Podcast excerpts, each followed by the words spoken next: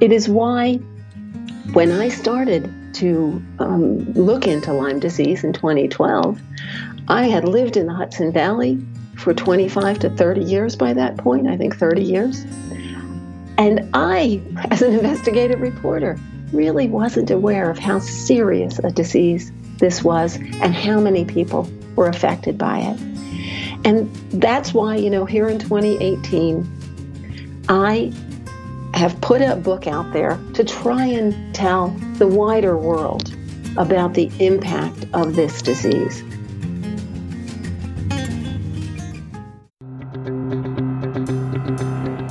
Congratulations, Lyme Fighter! Today you had the courage to open your eyes and face another day.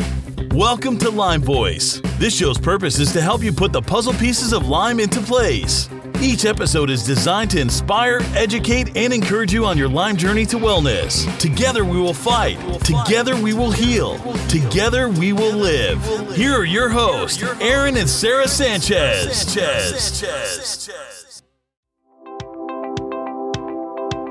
Wishing your doctors could communicate and come up with a cohesive plan specific to your medical needs and genetics? At Envita Medical Center, they offer a team style approach, giving you the opportunity to heal. In addition to a commitment of providing radical love and care for their patients, they are strategically located in sunny Arizona because Arizona offers the best integrative medical laws in the country. Call today to speak with one of their patient care coordinators. You can find them online at Envita.com. Lyme Voice thanks Envita Medical for the continued support. Please reach them at 1 866 830 4576.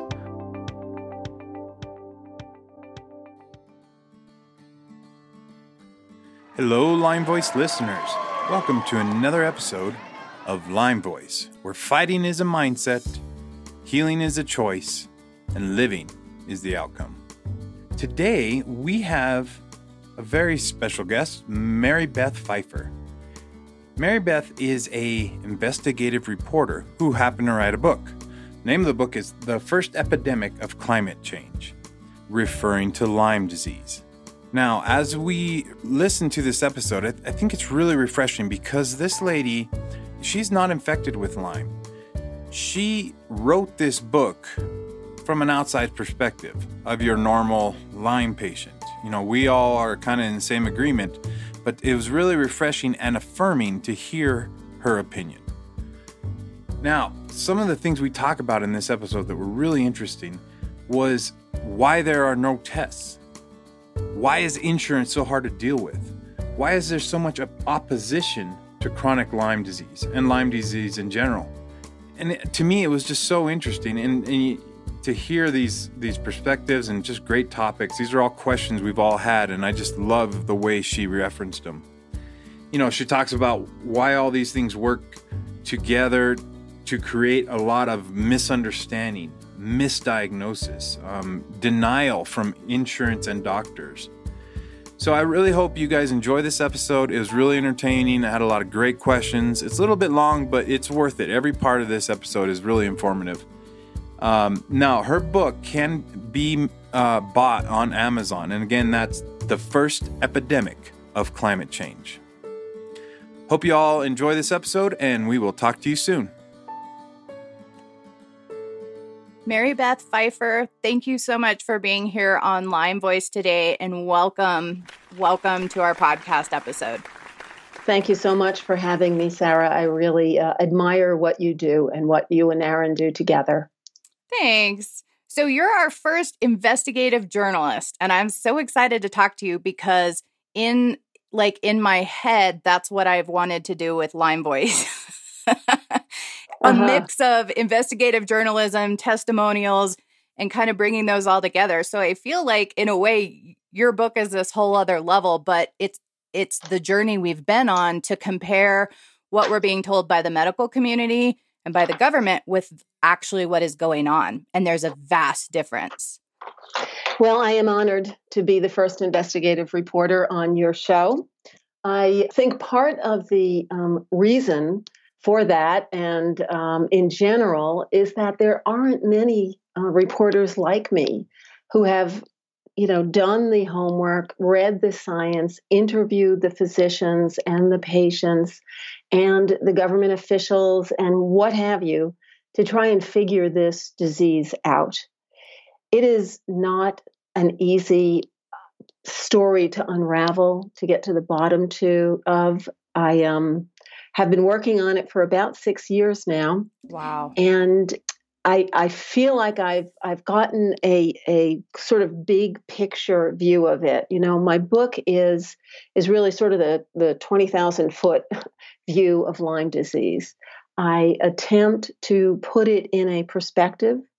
I attempt to, as you say, investigate what the lapses are in, in government and medicine that are driving this and that are causing the problems for so many people. And, uh, you know, I, I think this is, it fills a void in the Lyme literature um, mm. in, in, in terms of books, in terms of uh, investigative reporting, in terms of journalism. We have had uh, at least one other very um, serious investigative uh, reporting book on Lyme disease, and I have to give a lot of credit to Pam Weintraub for mm. Cure Unknown, yeah. which is a ter- terrific book uh, filled with history of, of Lyme disease, filled with incredible science and interviews with kind of all the main players. The difference between Pam's book and mine is that I did not have chronic Lyme disease. That is not what drove me to write the book. What drove me to write the book was being an investigative reporter, taking a look uh, at the outset in 2012 and discovering there was a heck of a lot more here to look into than I ever imagined. So here we are. Yeah, well, and that's one of the things I really appreciate about your book is you're really this removed third party. And mm-hmm. that goes a long ways because you have a voice that other people don't have. I think it does give me a great deal of credibility. I came at this with a, you know, it was a blank slate to me. I, I knew about Lyme disease because I live in the Hudson Valley of New York, where right. there are some of the highest rates of Lyme disease in the country. I actually did an analysis of county specific uh, CDC um, case data. And five of the top 10 counties at that time were in the Hudson Valley of New York. Mm, wow. So it's a huge problem here. Huge. But but but that said, I didn't really know the landscape of Lyme disease. I was greatly surprised by what I found. I thought this was a disease that medicine more or less had figured out, that um, people could be treated, they could be diagnosed, they more or less would get better. So, you know, I was thoroughly unprepared to find what I did find. And that basically was a huge population of people who had late stage, untreated or treated Lyme disease, and they could not get care for their illness and that's what really kept me going. Hmm. why did we why did we have this situation in, in america where we supposedly have very good health care though i certainly qu- uh, question the quality of our healthcare system yeah. relative to other countries. Um, but but nonetheless was very surprised that people could not get care. They could not get doctors to diagnose them. And ultimately at the heart of all that and we can talk more about it is the fact that we don't have a good test for Lyme disease. Mm, yeah. Even mm. having a simple, reliable test would be a game changer. Why do you think, from all your all your investigating, why do you think we don't have a accurate test in America, in a country like this? How do we not have a simple test? I think the answer to that is that this test has been defended by the CDC and the Infectious Diseases Society of America for 20 some odd years. They keep the, the, the major players in those two institutions, two very powerful institutions, have time and again defended the flaws in this test. They acknowledge them on the one hand, but they say on the other hand, it's a good test. For example, you know, they say the test works, but not early in the disease. So that's the mistake. You use it early, you're not going to get an accurate diagnosis. And of course, that's when the, the, the Lyme rash is supposed to diagnose the disease. But we know that, you know, the best case, the best data I could find was the 150,000 cases that the CDC looked at and found that almost 70% of people got the Lyme rash. Okay, so those are the perfect cases, by the way. Those are the ones that the CDC accepts as positive. And right. we all know how hard it is to meet that threshold. Right. So our, our best case is that, okay, we're missing three out of 10 Lyme cases and probably a lot more. But then, you know, as far as the test goes, they, they continue to um, excuse away the problems with it. They say that, okay, um, test later. The uh, test performance um, and predictability improves later in the disease. This is true. The test does become more accurate later in the disease. But I would say this is not one disease that you want to let fester. You do not want to let the Lyme spirochete disseminate through the body in order to diagnose the disease. It's not smart and it's not safe. So that's another way that they explain away the flaws of the test. But the other thing is, you look at the actual science, the studies that have been done on the test performance, and even later in the disease, you can see it falls down on the job. There was one um, review that was done by a couple of um, researchers in Britain, and um, they found that 13% of neurological Lyme was missed in later on in the disease. Now you don't want to miss cases like that. And yeah. that's a good good deal of cases. that's a lot of people. Yeah. So there's just they they have time and again excused away the flaws of the Lyme test. And these flaws have been known for years. There has been science, you know, reports um, published about it. And nonetheless, here we are, you know, 1994 this test was adopted. Here we are in 2018, and we're still using the same test. It's really time to throw it out. And if you ask me from my reading of the scientific literature, there is a consensus that it falls down on the job, that it doesn't work, that there are too many cases that are missed. Yeah, I think that's an understatement. yes. You, you know, what, so what is your take on? Um, I have heard from other people in the industry that even when that vaccine went went to market, that Lyme vaccine went to market, that in order to get it to market, they basically dismissed all the neurological Lyme cases in order to justify it. Are you familiar well, with that? I think you're referring to the um, use of the that the, the one protein on the the spirochete OSP A, I believe, um, as sort of the marker. Yeah.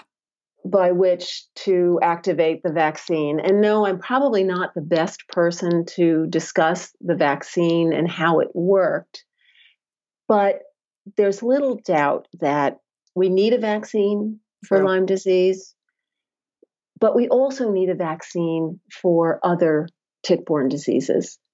If we have a Lyme only vaccine, we really open ourselves up to just letting other infections through the door. Hmm. You know, Babesia is, right. is a really serious and growing pathogen carried by ticks.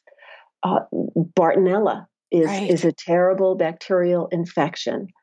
There are other things that ticks are carrying, Powassan virus, um, various other viruses. We still don't know everything that is in the belly of a tick.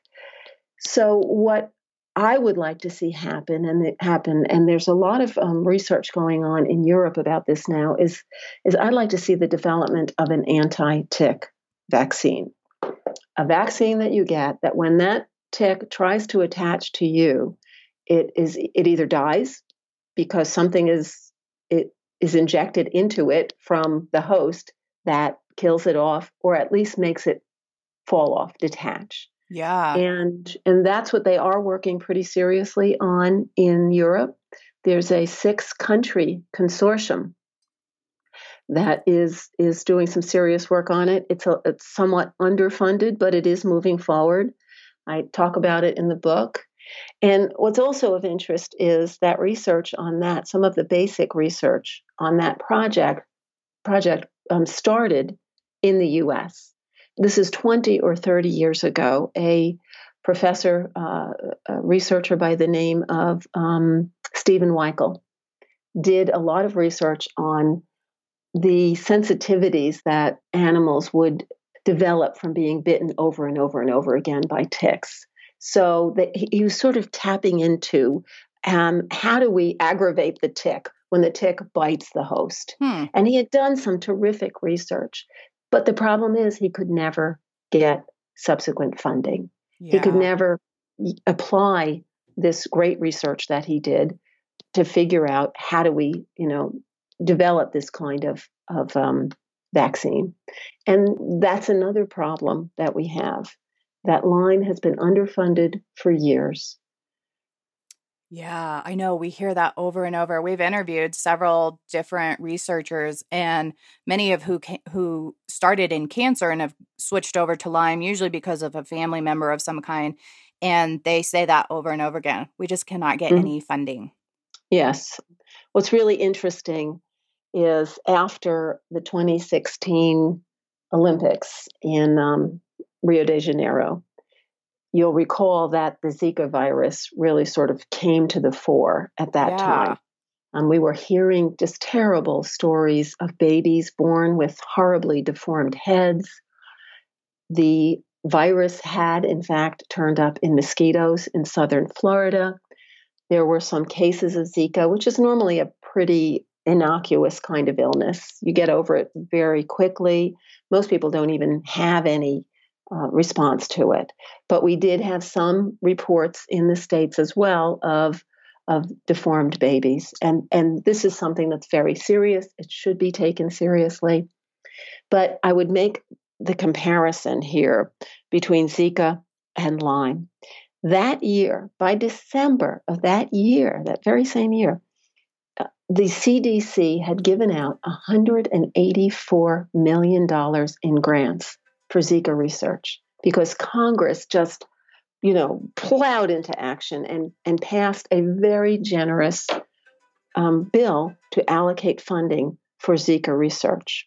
Now, that same year that Zika received $184 million from the CDC, Lyme got $3 million from the CDC. And it got probably another 24 million or so from, from NIH. That's basically what it has gotten for years and years and years. And that's not a lot of money. No. when you when you think of how many people are infected, and moreover, I mean that's 360,000 in 2016. And moreover, how many go on to have lingering symptoms of the disease? And that's where the real heart of this problem is is located. Um, we are talking something on the order of, you know, we, we generally medicine has said that 10 to 20% of people suffer what it has dubbed post Lyme post Lyme disease treatment syndrome.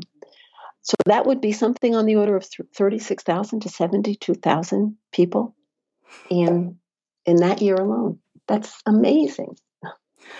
So I remember as that was unfolding right there during the Olympics, and I actually went mm-hmm. onto the CDC website to see what they were saying about this because I think on the news at that time, like 1,300 mm-hmm. people had been infected by the Zika mm-hmm. virus. Mm-hmm. And I'm like, why? I'm astounded because I'm thinking, why is this getting so much attention, so much funding? It's affected 1,300 people there's mm-hmm. millions suffering with Lyme disease. Mm-hmm. Why is why even in the journalistic world in the media, why do some things get picked up and others don't? Well, that goes back, I think, to the way that Lyme disease has long been framed by medicine and how it's, um, as a result, been viewed or seen by the public. And as you know, the IDSA guidelines pretty clearly say that this is a disease that can be diagnosed with the two tier test or the rash, and that it can be eradicated. It can be treated with something on the order of 10 to 28 days of usually doxycycline or another frontline antibiotic, and voila, you're cured. and we know the people in Lyme, the Lyme community know that it's a lot more tricky than that. It's a lot more serious of a disease than that. And while even the IDSA acknowledges that there is something called post Lyme disease treatment syndrome, they don't acknowledge that it is caused by ongoing disease, ongoing infection. And to me, it doesn't matter what it's caused by. And but yet they have minimized it and they have framed it as easy to diagnose, easy to treat, easy to cure, that the, the upshot of that is that it's not taken as seriously. It's not considered an urgent problem. Okay, 10 to 20% of people have ongoing symptoms, but even those have been minimized in the medical literature. The aches and pains of everyday living is how the IDSA guidelines refer to some of the lingering effects of Lyme disease. So there has been this sort of tamp it down mentality. And it's worked its way into the culture. It is why when I started to look into Lyme disease in 2012, I had lived in the Hudson Valley for 25 to 30 years by that point, I think 30 years. And I, as an investigative reporter, really wasn't aware of how serious a disease this was and how many people were affected by it. And that's why, you know, here in 2018, I have put a book out there to try and tell the wider world about the impact of this disease. This is something people who haven't been affected by it really need to take seriously. So that's the, the message I want to get out there. I think we need a counterpoint to that message that's already there mm. that Lyme disease is no big deal. Hmm. It, it's a pretty big deal. When I think of many of the people I have interviewed, many of the mothers, um, many of the women like yourself, the parents who have have had to deal with this and have had nowhere to turn. Right. Yeah. Well, which leads me to my next question. One of the questions I had for you was who what is your target audience for this book? Cuz there's going to be people listening from our from this podcast who are going to go out and read it because they want to be informed. But like you said, this was written for a broader, wider audience. So who is that audience? Is it is it kind of just paving the way for a higher level of awareness? Well, you know, I, I want the Lyme community to read it because the Lyme community is going to see themselves reflected in it, but they're also going to see the perspective on Lyme disease. They're going to see sort of how one thing led to another. Hmm. And, and here we are, you know, uh, what 30 40 years after the the infection the disease emerged and we can't get adequate treatment mm. they're going to see hmm. how how this happened it's it's kind of a historical as well as scientific look um, into lyme disease mm. but it's it's written also in in a very friendly way, if you will. Um, my editor, when I when I handed in the book, finally, I've been writing it for for about a year, and she read it in six days, and got right back to me and said, "I can't believe how well written it is." Hmm. She she was not expecting a science-based book to be as readable as it is. Hmm. And and that's really what I was aiming for, to make it interesting, to tell people stories but also to underscore them or support them with science. Mm. This tells the story of where science um, is today. It tells the story of why that science has not broken through. I spoke to many um, researchers who told me stories about trying to get published in major journals and being rejected.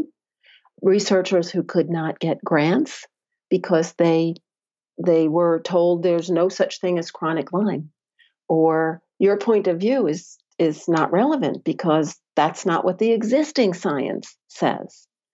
These are some of the injustices that I portray in the book, as well as telling people stories. But to get to your your your question, yes, I want the Lyme disease community to read it because they are going to learn a lot about how we got to where we are today, and they're going to be angry when yeah. they read this book. But I've also written it in a way that it will make sense to the wider world, to people who care that we had a hand in making this happen because of climate change, that we had a hand in making it happen by the way that we live, you know, the, the suburban development ideal that has really fed into this epidemic. That you know we we have these very um, fragmented forests, cut up forests, um, lost species, things like that have really promoted Lyme disease by promoting you know vast numbers of mice in the environment, for example, without having any uh, predators to keep that in check. But the environmental side of it, the fact that we that I could link it very solidly to climate change, I think is a way also to bring in another readership beyond people who have been affected by this disease.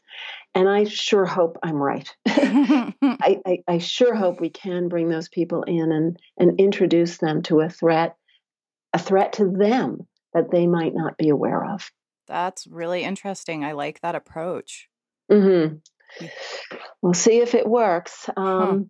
But also to get back to your question about, you know, why Lyme isn't taken as seriously. Um, you know, mosquitoes are are they fly and they buzz around your ears and they somehow the, the threat is much more tangible.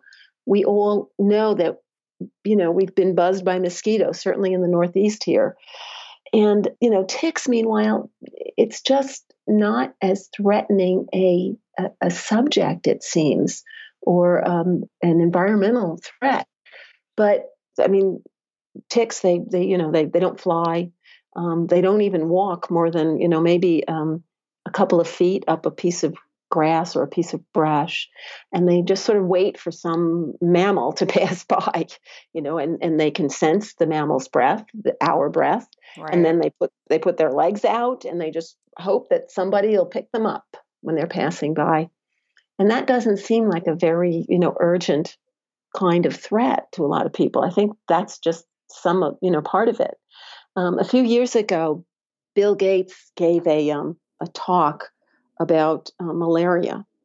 And he has done incredibly great work in you know trying to control that in a lot of tropical countries and he you know was telling his audience in this nice you know air conditioned room that uh, a half million people die of malaria every year. And he said, you know what?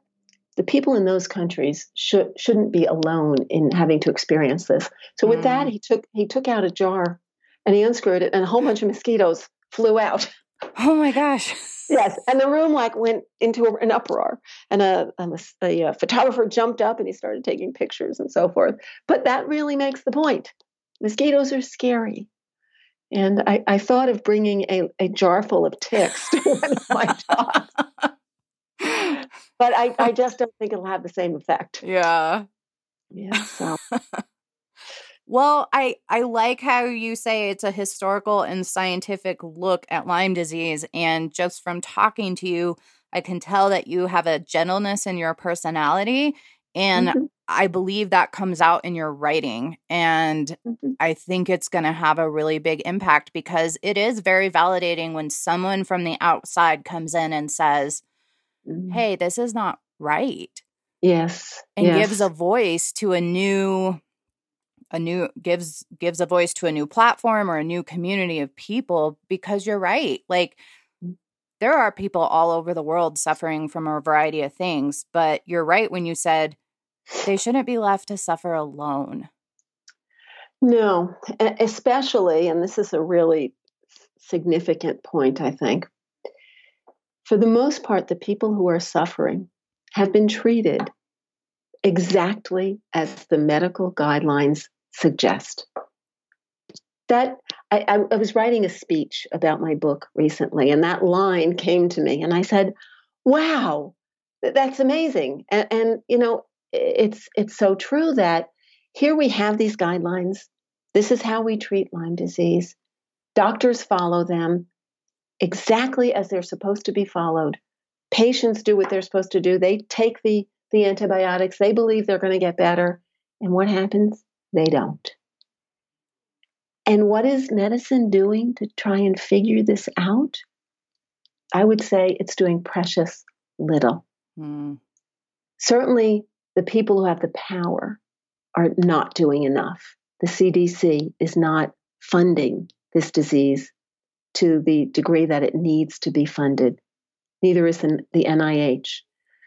And the sort of power brokers in Lyme disease, the people who wrote the Lyme guidelines, the people who publish with them in the literature, they have refused to accept a, an emerging body of very serious literature, scientific study that's coming out of places like Tufts, out of um, Northeastern University, out of Johns Hopkins, out of Tulane, that says, in essence, the frontline antibiotics that we use for Lyme disease may not be working. There have been about 20 papers since 2012 alone that have been on experiments which show the difficulty in killing the Lyme pathogen either in animals or in test tubes. These scientists have done everything short of whacking it with a hammer to, to try and kill the Lyme pathogen. And each and every time they survived the, the frontline basic antibiotics that we use every day. Yeah. And yet, this, this science, um, which I've written about in articles for the um, Huffington Post, can be easily accessed under my name in Huffington Post the, this science has been dismissed, has been ignored. Just maybe two weeks ago, a European journal did a roundup of Lyme disease. You see these things all the time. They're called reviews, in which uh, physician researchers go back in the literature and they look at okay, here's here's what Lyme disease is. Um, here's the symptoms.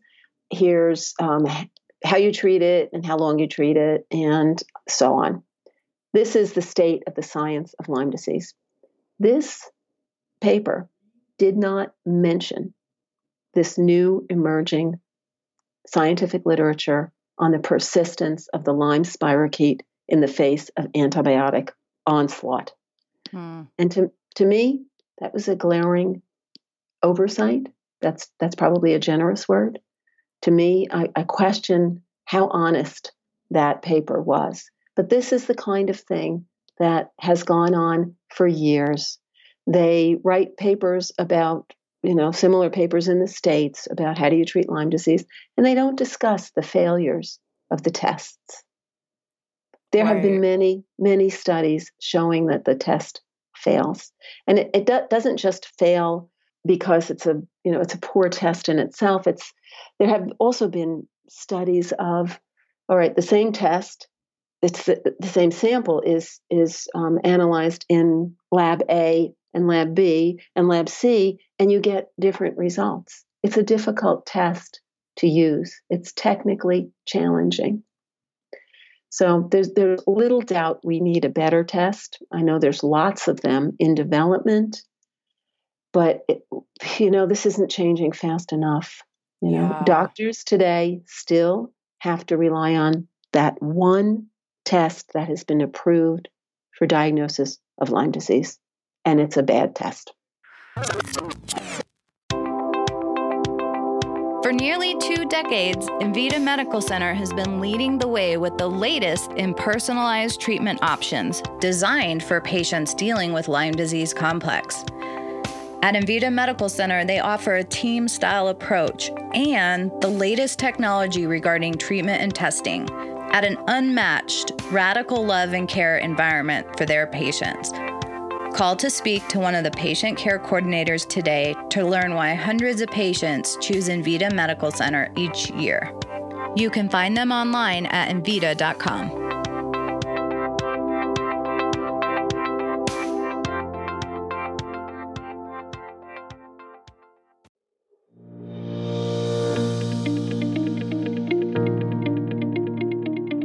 Hi, guys. I want to let you know about a book I wrote called Little Bite, Big Trouble. And I'm going to read a review that recently came in. This is from Carolyn, and she says, Thank you so much for writing your book. It has become the means by which I have explained Lyme to my four year olds. They ask for it to be read as a bedtime story over and over again and love that the mama birdie does yoga and juicing like their mommy. I can't thank you enough for writing this book. It has helped my family so much. You can find it today at Amazon.com. Little Bite, Big Trouble.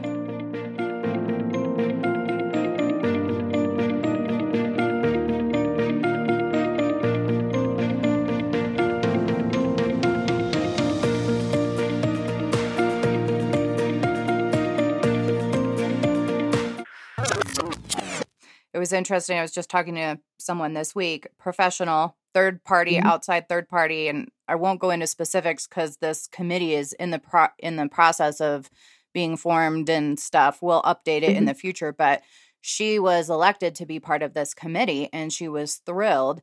And they get to the first meeting, and the basic premise of the entire meeting is we're going to create, it's in Canada, we're going to create this forum and we're going to talk through these issues from a medical scientific standpoint to come up with a conclusion.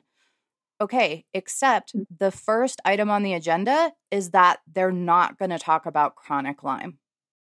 She Uh-huh. was so discouraged because she's like, oh my gosh, I'm on this committee. We're finally moving in the right direction.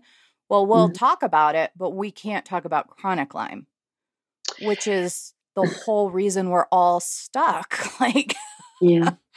And this shows the power of the IDSA, of the CDC, of the major medical journals that they have access to and in which they have published. And it is as if these powerhouses of medicine, the IDSA, the CDC, the New England Journal, just have a hold on Lyme disease that is so strong and so powerful that there has been trouble, problems, you know, inability to move forward. Science should evolve. You know, new science comes along and it questions the old science. That's where we are right, Right. now.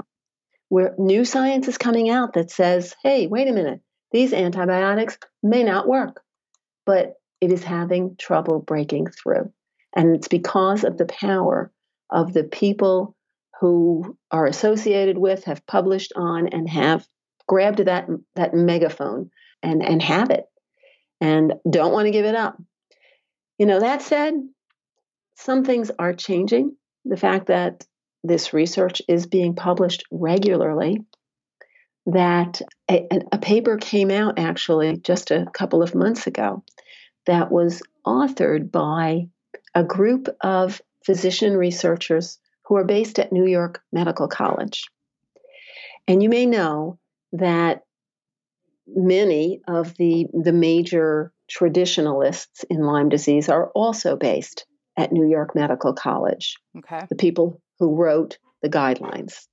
Well, this other group of microbiologists wrote a, a very interesting paper in which they they said, hey guys, wait a minute.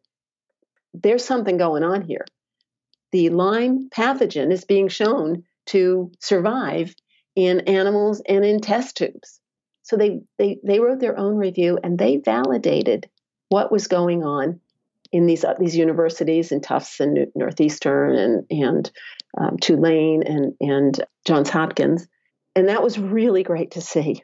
And what was really so interesting about it is it came out of the same institution where the traditional Lyme dogma has come from. So so maybe things are changing. Maybe it's a matter of time before the traditionalists have to start to acknowledge there's something here. The other thing we have going that's very positive now is the Health and Human Services Working Group that has been assembled, that is meeting regularly in Washington. You can actually see their meetings, um, they're, they're broadcast live. And this is a group of people on quote unquote both sides of the Lyme d- divide who have been impaneled as a result of a, a bill that was passed in Congress that was really pushed hard by legislators from Lyme areas. And the this working group is tasked with revisiting how we manage Lyme disease in America. Huh. And they are doing incredibly great research and work on this. They have to document everything in terms of you know an assertion that Lyme lingers. Okay, where's the science? And they've they've been divided up into a number of subcommittees on how do you prevent it, um, what are the flaws in treatment, what are the flaws in diagnosis. These are really really big questions. They're major questions. So I have hope because both sides are represented on this group Hmm. that it will have a difference. And when was that assembled? They had their first meeting, perhaps, uh, I think it was in June. Oh, okay. It's it's very new, and I know the people who are working on it are working really hard. They have a lot of work to do because this is like I don't know. It's like the the preeminent debate on Lyme disease. So each side is going to bring its you know it's going to marshal all its information and all its facts, and it's going to make its case. And at the end of the day, I, I believe after doing six years of research, writing many articles, and then writing a book, that the case is there to be made, that we haven't figured this disease out, that many people are suffering, quite possibly with a lot of lot of data to support them that they have lingering infection. But even if they don't, we need to do the research to find out what it is that's causing these ongoing problems, and also what the uh, role is of other tick borne diseases in making Lyme worse, because we do know that happens. Yeah. So you said that you can actually see that Health and Human Services, those meetings, do they air Mm. them online or on YouTube? They or do. Where do we Yes. find that? They're probably still, they're probably on YouTube now. I don't know. I, I think if you Googled Lyme disease working group, Okay. Hel- Health and Human Services, Okay. you will get a link to it. Okay. You, you will get a ton of information on the Health and Human Services government website about this Lyme disease working group. And there will be links, I'm certain, to the, the meetings themselves and to the tapes, the videos of the meetings. Okay. It's Yeah. interesting because um, I've studied the TB epidemic quite a bit. It's not Uh-huh. like what we're going through in waiting for the government to catch up is nothing new. People who have been sick and suffering or under oppression have throughout history waited for the government or someone to come to their aid where you know this is nothing new. What's mm-hmm. interesting about tb is that it's very similar to lyme in the fact mm. that there's both acute and chronic cases and Yes. for some people it kills them very quickly and some people can live for decades suffering with chronic fatigue and very very similar to lyme and originally you know this is affecting generation after generation of families and everyone was being impacted by it. But it was not for profit and religious groups that first started providing treatment. And they ended up eh, back in the late 1800s, like one out of every 177 Americans was living in a sanatorium because wow. they could, because they needed rest, they needed food, and they needed care. And that was before they even had anything to treat it with. They were simply just providing a safe living environment with healthy foods. And yet, if you look at that, if you look at TB, no one ever told those people, you don't, you're not sick. Like, imagine yes. if the government just said, oh, you're not sick. yeah. You can't walk and you've been sick for a decade, but you don't have TB. Like, it's just preposterous. Yes, yes. And and the other point about treating TB is that we do treat it with long-term antibiotics. This is something that is done in a variety of illnesses. People with acne sometimes take long term antibiotics. True. People with urinary tract infections sometimes take long term antibiotics. But for some reason, we have drawn this line on Lyme disease.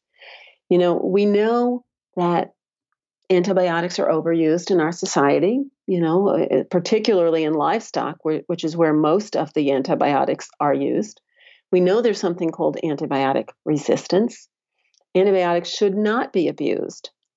But I question why this you know very firm line has been drawn on Lyme disease. And the reason again goes back to the power of the people who have you know mustered what I call the myths of Lyme disease, who have disseminated the myths of Lyme disease that the tests work, that we can treat Lyme disease with short term antibiotics and we can kill the pathogen. The, another myth is that Lyme disease is overdiagnosed. And this is something that doctors were told repeatedly when the disease first emerged. From the 1990s, from 1993 through when I wrote my book about a year ago, I found more than 30 papers in the scientific literature about Lyme disease overdiagnosis. Basically, the false diagnosis, the false positive issue. Yeah, where did that come from? Well, it started with one study uh, by Allen Steere in 1993, in which he looked at something like 800 cases. And bottom line, he found a lot of people who were said to have Lyme disease, he said, did not have Lyme disease. And in one group of them, about he, he looked at their their uh, samples and their tests, and then he retested. So in they tested positive in one laboratory, and only half of that group tested positive in his laboratory with the inaccurate test. With the test. so, okay, that's a good question, Sarah. You got to my point quickly. you would think that that would be a clue that the test doesn't work. Right. But no, this was used to say Lyme disease is overdiagnosed, which goes back to kind of blaming the way doctors are using it. You're using it too early. You're not. You, you got to wait till later. You're not using it at the right time or the right place. And so th- this mantra kind of was put out there you know, be suspicious of Lyme disease, be suspicious of a positive case. Don't wow. falsely diagnose, don't falsely treat. Okay, if you falsely treat Lyme disease, you get what? A couple of weeks of antibiotic. This mm-hmm. is among the safest drugs there are out there um, in our whole arsenal of, of pharmaceuticals. Then I looked for papers on underdiagnosis of cases missed. I found five 30 on overdiagnosis, five on underdiagnosis. Huh. And this is where I talk about how I, I sort of have put some pieces together in my book that you kind of go, ah, okay, that's why the doctor doesn't want to d- diagnose me with Lyme disease. Right. The doctor is afraid. The right. doctor's been told there's too many false positives And, and the other thing about the test that I didn't mention that you probably know is that the test, being an antibody test, looks for antibodies, then looks for first the antibody load, and then looks for specific markers, specific um, proteins that that show up as a, in the antibody process. And because its antibodies hang out in our bodies for a very long time, potentially forever, it can't tell whether it's a an active infection or a past infection. Right. So the the cautious doctor has been told to err on the side that this is a false positive. Right. Oh, you've had it before. Go home. You're not sick. So this is how these myths have all been sort of um, woven together to create this situation in which people can't get care, in which they may be positive, but they're told they're negative. The uh, tapestry of uh, myths, I suppose, and and you know, I would just say that is how we got to where we are today. That um, we have many myths that have been raised to the level of kind of a, a, a religious dogma. You know, Lyme is is overdiagnosed. We know that that uh, that we can diagnose it. We know that we can treat it. Uh, another myth of Lyme disease is that it's hard to get. And this relates to the the two dose, uh, two pill prophylactic, which is often given to people who have been bitten by ticks but haven't gotten sick yet. And this was based on a study in 2001 in which they looked at people who came in and they said, I have a tick bite. And they saw how many people got infected who weren't treated with uh, this 500 milligram dose of I think that's what it is, two pills of doxycycline, and how many got sick if they didn't get the uh, the dose. And they have used this. It's one. It was one study. It was a small study. The statistical significance of who got sick and who didn't has been questioned in the scientific literature. But this is another thing that's been raised to the level of dogma. It's hard to get Lyme disease. We can head it off at the pass with this, you know, one shot dose of doxycycline. And that may not be correct because there are studies in the scientific literature where they tried, they did the same thing with mice to see, you know, which ones got Lyme after being exposed and which ones didn't um, after they were treated with um, antibiotics. And they found that it was a lot easier to get Lyme disease. It was a lot more difficult to head it off, which as a consequence, the, the Lyme physicians generally will say that you should get 20 days of doxycycline if you have been bitten by a tick. Whereas this prevailing study says no, one shot dose and you mm. won't get disease. And that there's a there's reason to question that. How far, how many years out do you think we are from having accurate testing? That's a good question. And it is something I have wanted to look into for an article, you know, to, to update um, my awareness of, of the various tests that are out there. You know, my sense is that we're, we're not too far, maybe a couple of years, but, you know, I can't really say without having interviewed all the scientists and read the literature. What I did for my book was I read the literature on what's wrong with the picture. Mm. So that's that's the stuff that I know now. And I'm a fastidious researcher. I I talk to a lot of people, I read the science and the science is not easy to get through. I ask the scientists to tell me what did you mean by that? Mm. How do I, as a lay person, interpret that? Um, and then I, I write what I write. So I haven't written a story in short about where we stand in terms of a new upcoming test. I only know that I hear regularly about new tests in development, and I'm hopeful. Yeah. So we've talked about testing, talked about obviously needing to change guidelines so physicians are free to prescribe if their patients are still suffering. And and we touched on it earlier, but climate change being being a factor And so where does where does climate change play into all of this as far as the average person? The the risks seem very high moving forward for a lot of people to be infected. Yes. The climate change aspect, I'll just say, was one of the really interesting and enlightening and almost fun aspects of my book to write because I would come across these very interesting papers, you know, done in 1960 that showed ticks could live at something like 800 meters up on a mountain in the Czech Republic. And then somebody comes along 30 years later and wants to figure out where ticks are living now. And lo and behold, they find that the ticks have climbed up this mountain about a thousand meters.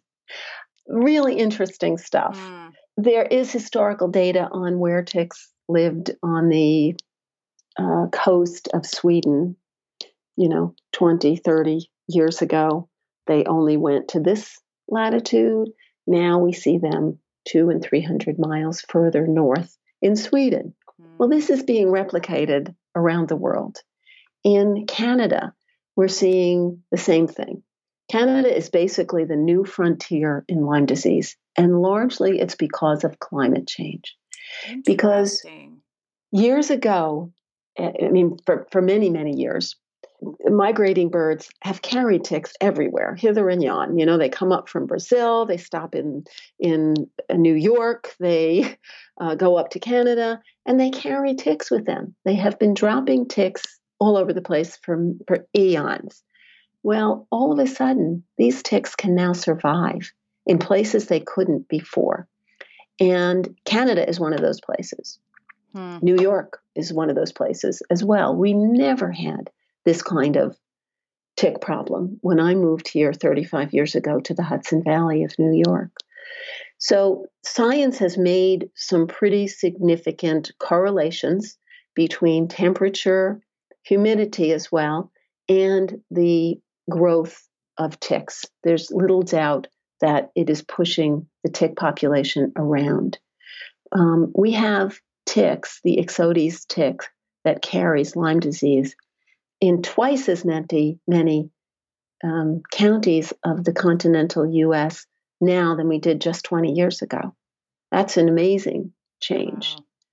Wow. Um, so we, we, we, you know, more or less know, okay, this is related to Lyme disease we can't say that Lyme disease caused this because the ticks have always been there. Lyme disease certainly has been in the environment. We we know that there was a guy who who was shot with an arrow in the Alps 5,000 years ago. He died. He was encased in a glacier. He his body was found about 20 years ago. They they named him Otzi, and all sorts of studies have been done on him. And um, what is very interesting about him is he had Lyme disease. Yeah. Wow. 5,000 years ago. And moreover, he was carrying a little satchel with herbs and this special kind of mushroom that is considered to have antibiotic properties. Isn't that amazing? That's fascinating. so he might have been taking this for his Lyme disease. But we also know that that um, ticks have been encased in um, amber like 15 million years ago, and that when they were put under a um, an electron microscope, we could see inside the body of the tick these coiled uh, single-celled organisms that were identified as Borrelia-like cells. In other words, we think these are Lyme disease cells. Wow. So so, yeah, it's been around. We know it's been around for a long time. Has climate change caused this? No, but it sure has helped it. And then to get back to your question is how do how does the average person relate to that and what do they do about it? Yeah. And that's, you know, I mean climate change is one of the most intractable environmental and moreover political issues of our time. It's about time we recognized that the fossil fuels that we burn and the other ways that we put carbon dioxide into the environment are heating the globe. we're having all sorts of, you know, things popping up that that we didn't have before, like these major hurricanes and these wild snowstorms that we have in, in the Northeast now. These are believed to stem from changes in the climate. We need to do something about that. We need to start acting on the research, on the science that shows climate, climate disease, climate change, rather, is causing these environmental catastrophes uh, floods, hurricanes, what have you. And that's sort of bigger than my book, but you know, my my uh, advice is we got to do something about it. And if I can engender some support for doing something about climate change because it's causing tick-borne disease, it's probably as close or closer to the average person in Lyme areas than any other impact of climate change. Oh, absolutely. That was my first thought when I read the title of your book. I was like, huh, okay. Yes. Yeah. This, uh, this affects many people, tick-borne disease, in, in very significant ways. And here's something, you know, about climate change that maybe uh, this will make you care more about the politics of, of Lyme disease and, and, you know, clamor for change. Mary Beth Pfeiffer, author of The First Epidemic of Climate Change. Thank you so much for being here. Your book is available on Amazon for pre order right now, correct? Um, it's being shipped now, so it's no oh. longer pre order. It is ready to go. People are starting to receive it in the mail. Awesome. And I so look forward to getting some feedback from folks. I would love it if people would put reviews up on Amazon. Okay. All right, people, talk that's our ask. Personal, talk about your personal experiences, talk about what you got out of this book and why it's important. And then tell your friends to buy it. I'm not in this to get rich. I'm not in this to, to be a bestseller, though I'd love that. I'm in this to change the way we view Lyme disease in America and by extension in the world. Wow. Well said. So, Perfect. thank you, Sarah. I appreciate it.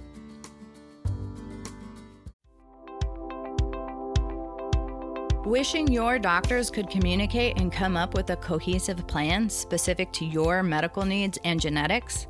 At Envita Medical Center, they offer a team style approach, giving you the opportunity to heal. In addition to a commitment of providing radical love and care for their patients, they are strategically located in sunny Arizona because Arizona offers the best integrative medical laws in the country. Call today to speak with one of their patient care coordinators. You can find them online at Envita.com. Disease is contrary to life. Therefore, wherever disease exists, life must also fight to exist. Good job fighting, Lyme fighters. Keep it up. We'll see you next time. Lyme Voice contains general information about medical conditions and treatments. The information is not advice and should not be treated as such. Okay, Lincoln? Okay. The medical information on Lyme Voice is provided as is without any representations, warranties, expressed or implied, okay? Okay. Lyme Voice makes no representations or warranties in relation to the medical information on this podcast. You must not rely on the information on this podcast as an alternative to medical advice from your doctor or other professional healthcare provider. If you have any specific questions about your medical matter, you should consult your doctor or other professional healthcare provider. And for you, you consult your parents, okay? Okay. If you think you may be suffering from, from any medical condition, you should seek immediate medical attention. You should never delay seeking medical advice, disregard medical advice, or discontinue medical treatment because of information on this podcast. Got it, Lincoln? Got it.